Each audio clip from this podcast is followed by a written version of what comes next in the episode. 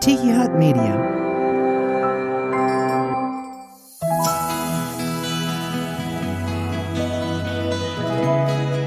Hey there, welcome to Soul Ramblings Podcast. I'm your host, Jerry Wicker. On Soul Ramblings, this is where we talk about faith and life, and we're not afraid to do so. A lot of times people are afraid to talk about their faith. We don't we don't shy away from it here on Soul Ramblings. Coming to you from Manatee Life Church, a multicultural United Methodist community of faith in Bradenton, Florida. I'm the lead minister over there.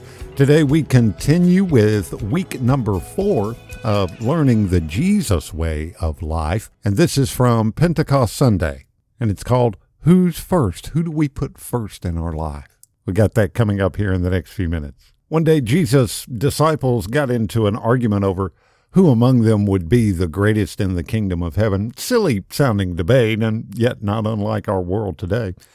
We still jockey for position, want to seem important, compare ourselves to other people, and imagine that there is some universal human ranking system that we want to score well on. We measure our relative importance in, in foolish ways how much money we have, how many likes we get on social media, how busy we are, how many square feet our house has, how important our job seems to be. If you stop long enough to think about these things for more than just a few minutes, you realize it's just plain silly. As the disciples arguing over who is the greatest, they were just more explicit about it. Jesus heard the disciples arguing and as is often the case, he didn't address their stupidity directly. Instead, he invited a child to come into their midst. In the ancient Near East, children weren't fawned over the way they are sometimes today. There was little sentimentalism when it came to children. They were not really to be seen or heard. In the perceived social ranking of the day, children were actually near the bottom.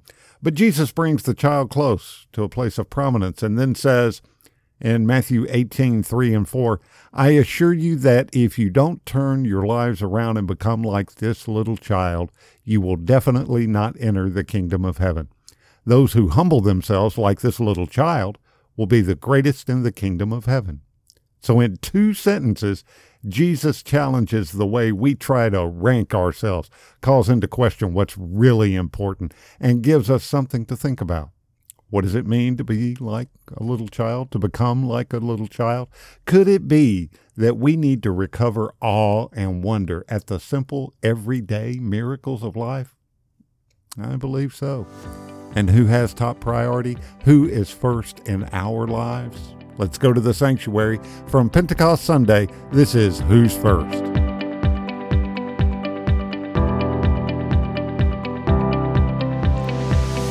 Our scripture reading for the morning is from the second chapter of Acts, the first 15 verses.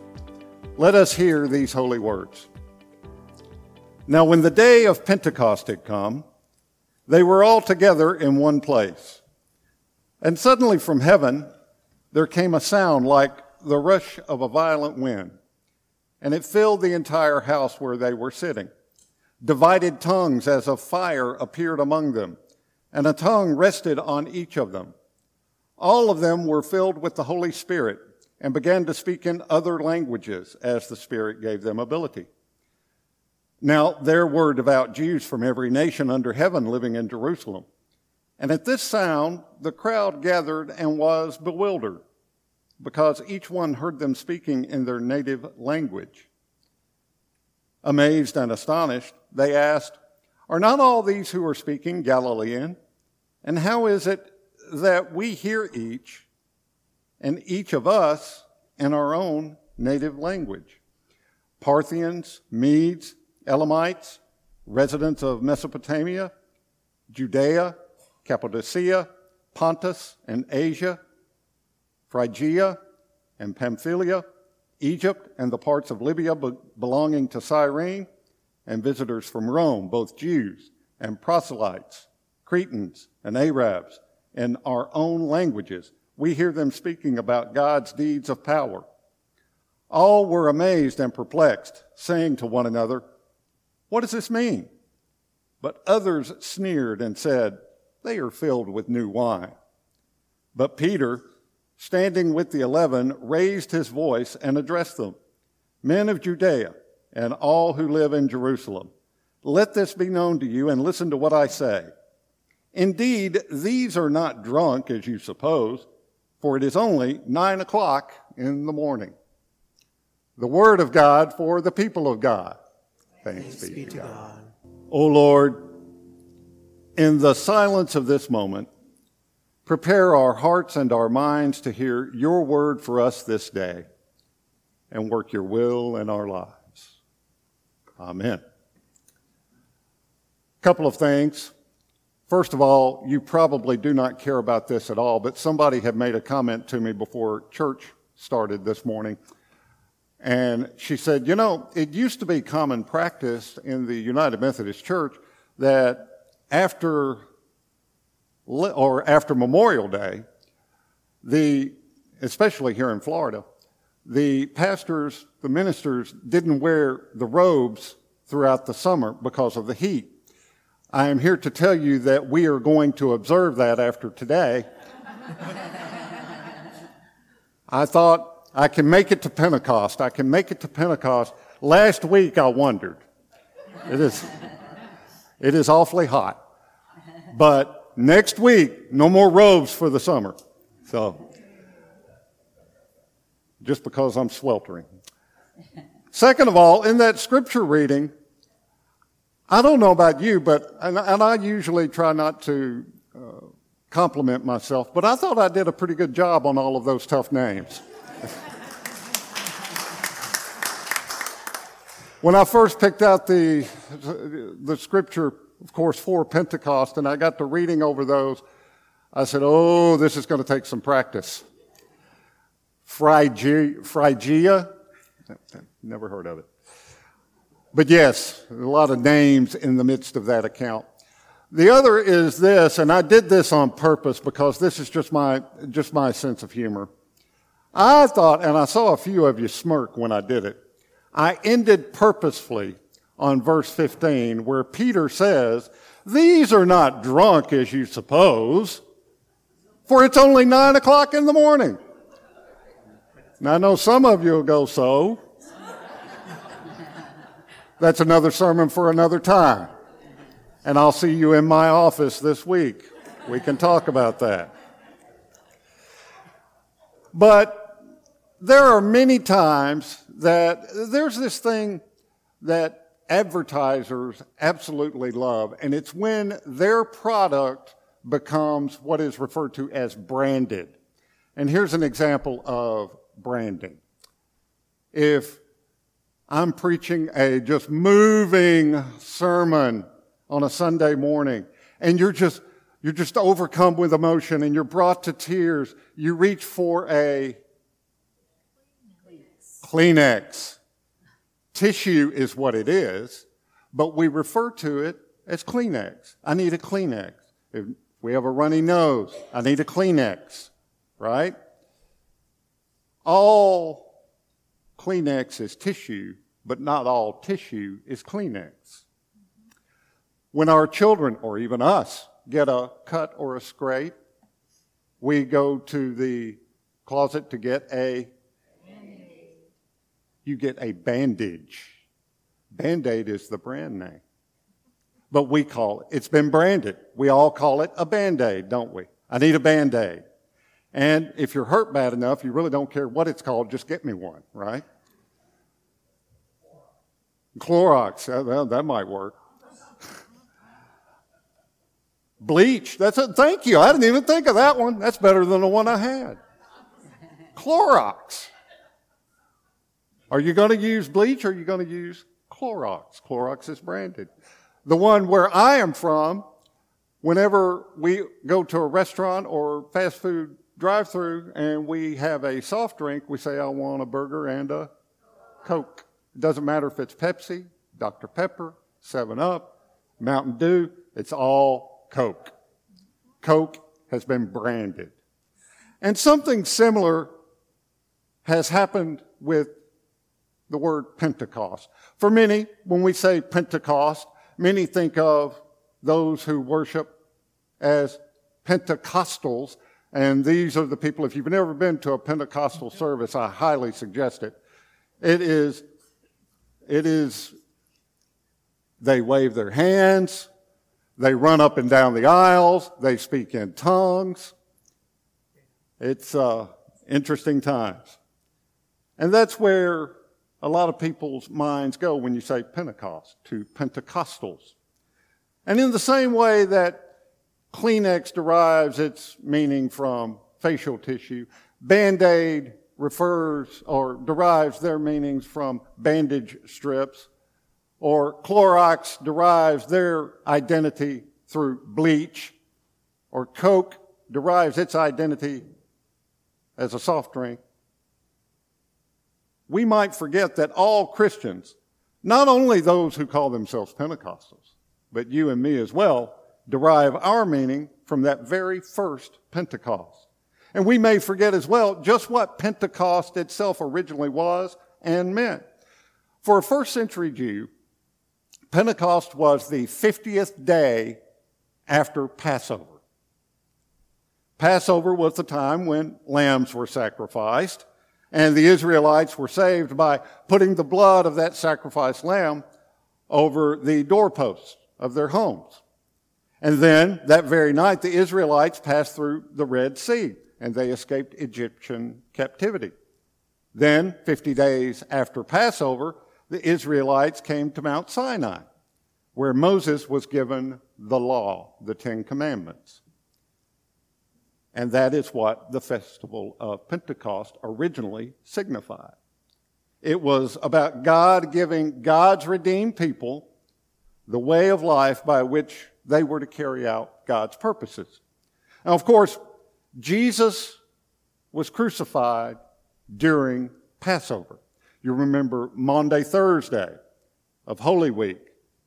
They were having what is referred to as the Last Supper, Passover. They were having the Passover meal.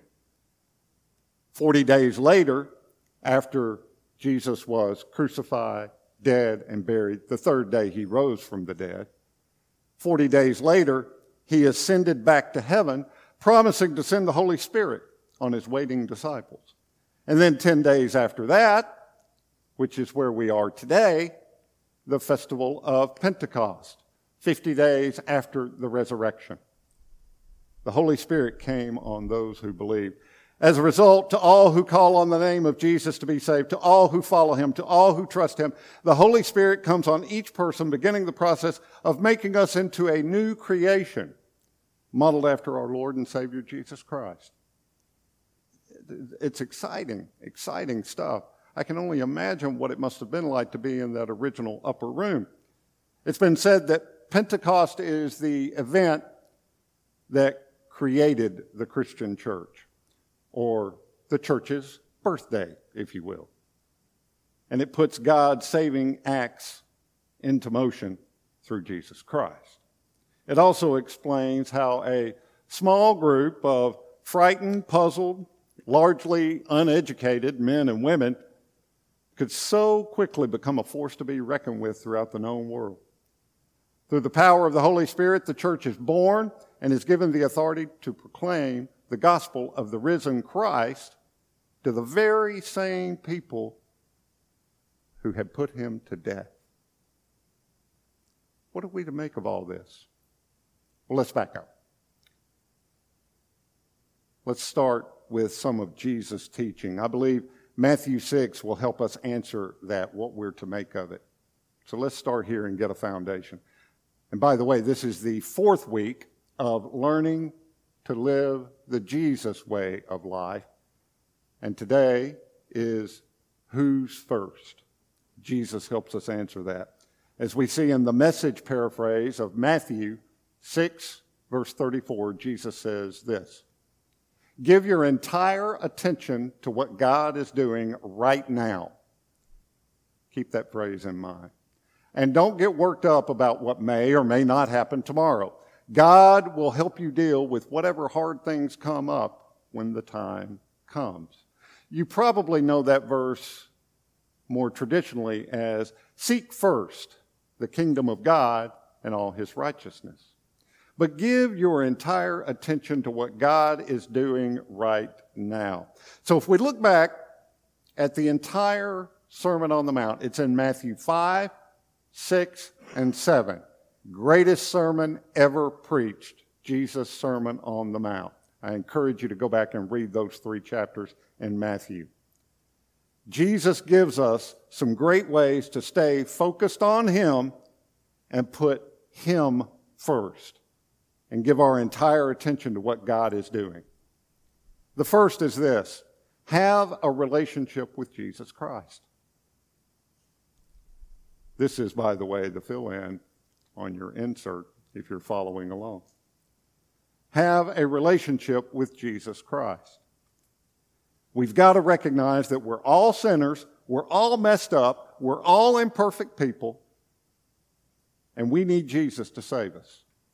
The second is this worship God with your whole life. You see, worship is not just something that happens once a week at 10:30 on Sunday mornings. Worship is putting him first in every aspect of our lives 7 days a week. And we worship and honor God when we seek him in prayer before making an important decision. We worship and honor God by taking time out of our day to read his word and commune with him. We worship God at any point that we put Him first over everything else. And the third point Jesus makes in the Sermon on the Mount as a way of putting God first and focus on what God is doing is make community a priority. Jesus knew the importance of surrounding himself with a good community who would work alongside, push his mission forward, and ultimately the disciples would go on to do even more things than Jesus, uh, than Jesus did while he was on earth. So just as Jesus had a community and knew the importance of it, we need a community. So that's the basis. Make sure God is first. God is top priority. A relationship with Him is what matters. So after Jesus ascended into heaven, we talked about this a little bit last week on Ascension Sunday. Jesus ascended into heaven. About 120 men and women, his followers, gathered together in one place. They had been instructed to stay in Jerusalem until they were clothed with power from on high. And so, stay put, they did. They were in an upper room, door closed and locked, shutters are drawn. After a while, things get pretty stuffy in there. The group gets kind of restless. Somebody says, let's have a business meeting, because even though the church wasn't organized yet, or even the Holy Spirit had not come yet, even those disciples knew the blessing of a great important business meeting. But they had to replace Judas. That was business that was at hand. And so, after the nominating committee decided on Matthias to replace Judas, the disciples felt paralyzed. I mean, what was their purpose now? I mean, we did the business that was before us, now what?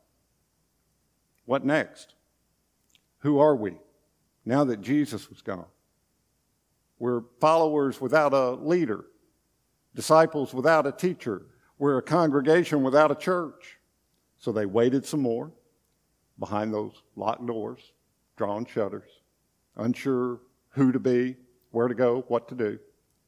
But just when those gathered disciples were reaching the point, the point of, I'm sure, boredom, deciding things were just going to be like this forever, God came to them. God showed up, rushing into the walls of their upper room knocking the shutters off the windows and the hinges off the door with this mighty gust of wind, Scripture says.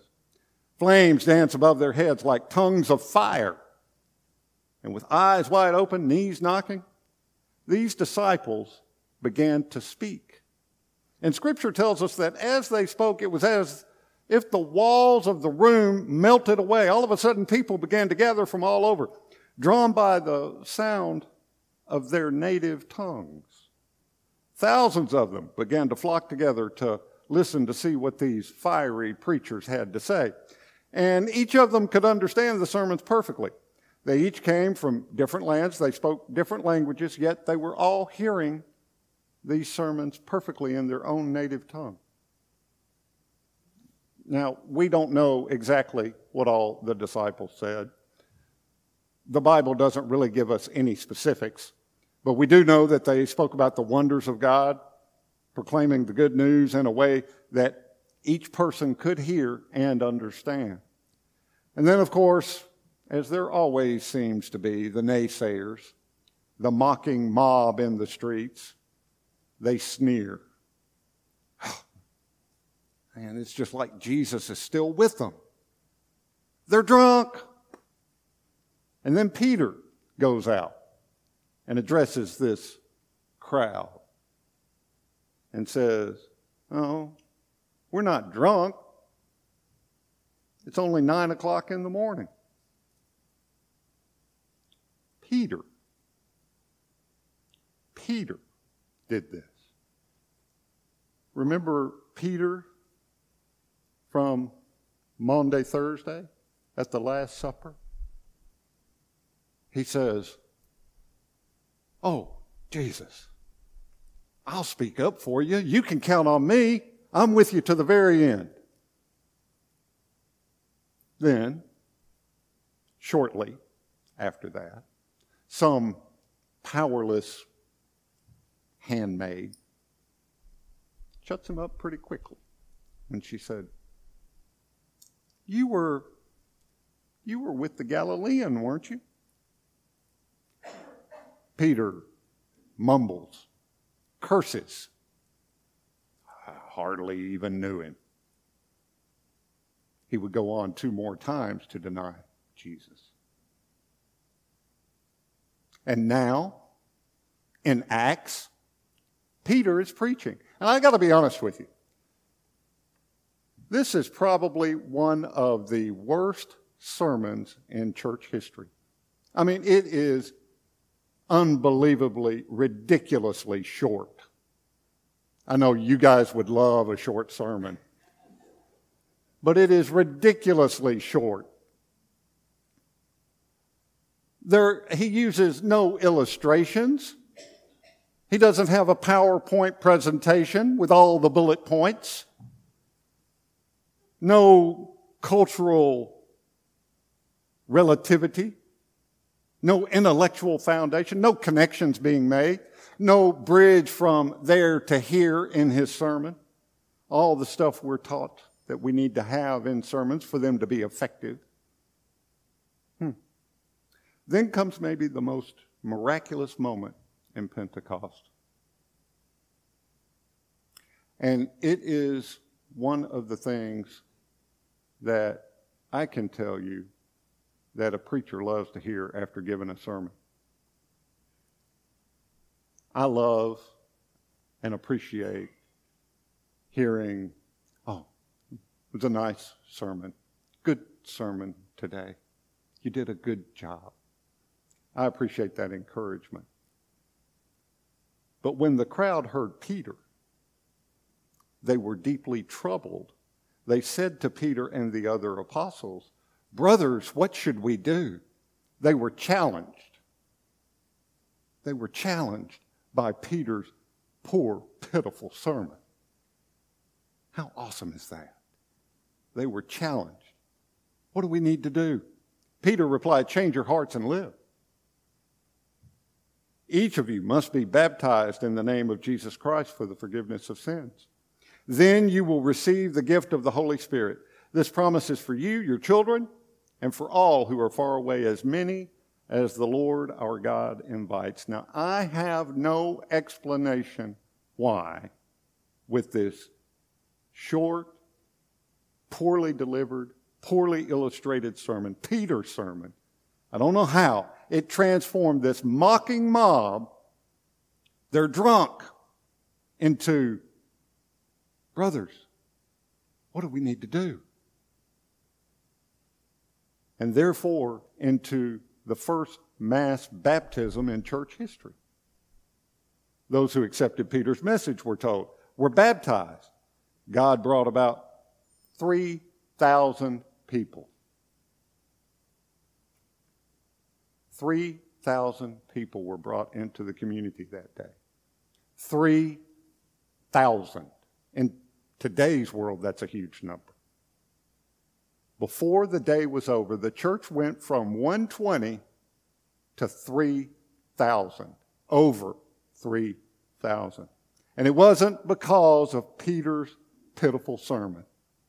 It wasn't because the disciples had come up with the best marketing plan. It was because when they opened their mouths, they sounded like Jesus. It was because when they greeted people from all over, they welcomed them like Jesus.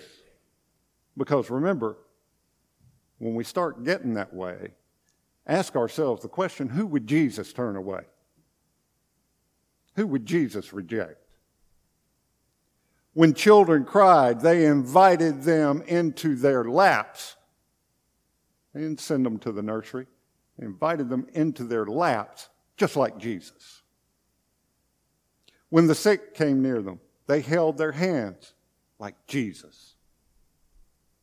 They had begun doing things they had never thought they would do or be able to do, things they had only seen Jesus do. They had been transformed and all their differences, and all their diversity. They were transformed into one body of Christ. And for me, that is truly the, mir- the miracle of Pentecost. That is the Jesus way of life. That God would come to people as flawed and scared and uninspiring as the disciples and us and breathe into them new life and new inspiration and new hope. That God would knock down the doors and walls of fear and invade their space so thoroughly that they had no choice but to move out into the world to speak about the wonders of Jesus to share the good news. Only God could look at the people that were huddled together in that room and believe that that poor, pitiful, uninspiring group of people could change the world. And I believe that on Pentecost, the question we need to ask is do we still believe in a God who acts like that? Do we still believe in a God that looks at us and sees people he can work with? I believe so. I do. I believe that God still comes to us today. I believe that God doesn't always politely wait for us to check our calendars when He invites us to do something new. I don't believe He waits for us to have a business meeting about whether we should or should not do that. I believe that God sometimes just crashes right in and melts the walls off the place where we're gathered. I believe that God breathes new life into us when we are afraid. I believe that God delights in our differences and He loves transforming us into one body of Christ. I believe that God created the church on that first Pentecost and I believe that God continues to create and recreate and inspire and breathe new life into the church even now. So that in this church that God creates, every language is spoken. In this church God creates, every human is loved. In this church God creates, everyone is valued and given a seat at the table, no matter who they are. The Spirit led church has been created not to gather behind locked doors or all in one place. We're not to just be here to worship 10:30 on Sunday mornings. We're to go forth and worship and share the love of Jesus Christ when we leave this place. To do the things Jesus did, to unleash the wonder and beauty that we have experienced while we've been here. So we start to build the foundation of our faith, putting God first, accepting that relationship with Jesus Christ, worshiping Him with our whole lives, and building a better community. And I believe if we start with these three points, we'll stay focused on what is most important in our life. Put Him first and to help change our lives and the lives of our neighbor as well. Do people know Manatee Life Church as a transforming center for their community? Are we doing things with such enthusiasm and energy that the naysayers point?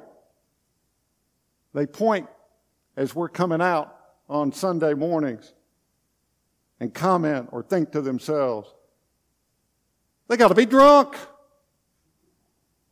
I pray that they do. For that provides us the opportunity to stand up like the Apostle Peter and proclaim with voices raised in praise, adoration, and love that Jesus Christ is alive. He is risen. He is risen indeed. And because Jesus is alive, I can live. You can live.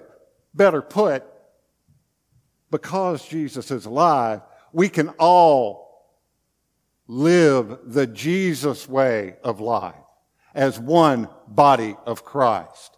Hallelujah. Amen. Let's pray. Jesus, we ask that you give us the faith to go where you go, to do what you do, to trust what you say, and to love how you love. We commit to following you. It's in your name that we pray. Amen. And now receive this benediction. Let us go from this place and as we do, inspire love, embrace Christ, engage the world, and tell somebody about Manatee Life Church. Go in peace. Amen.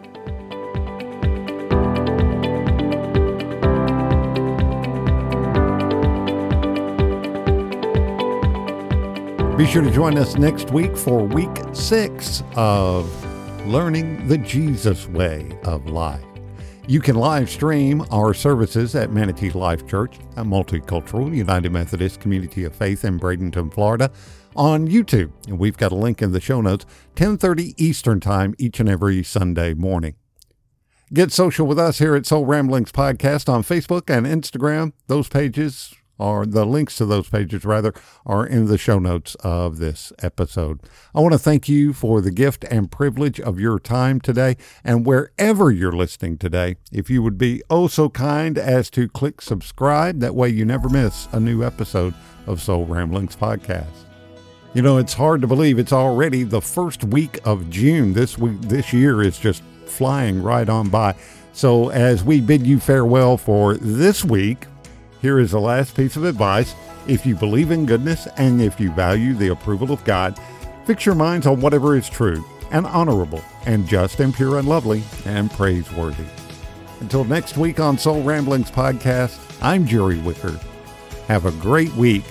Grace and peace.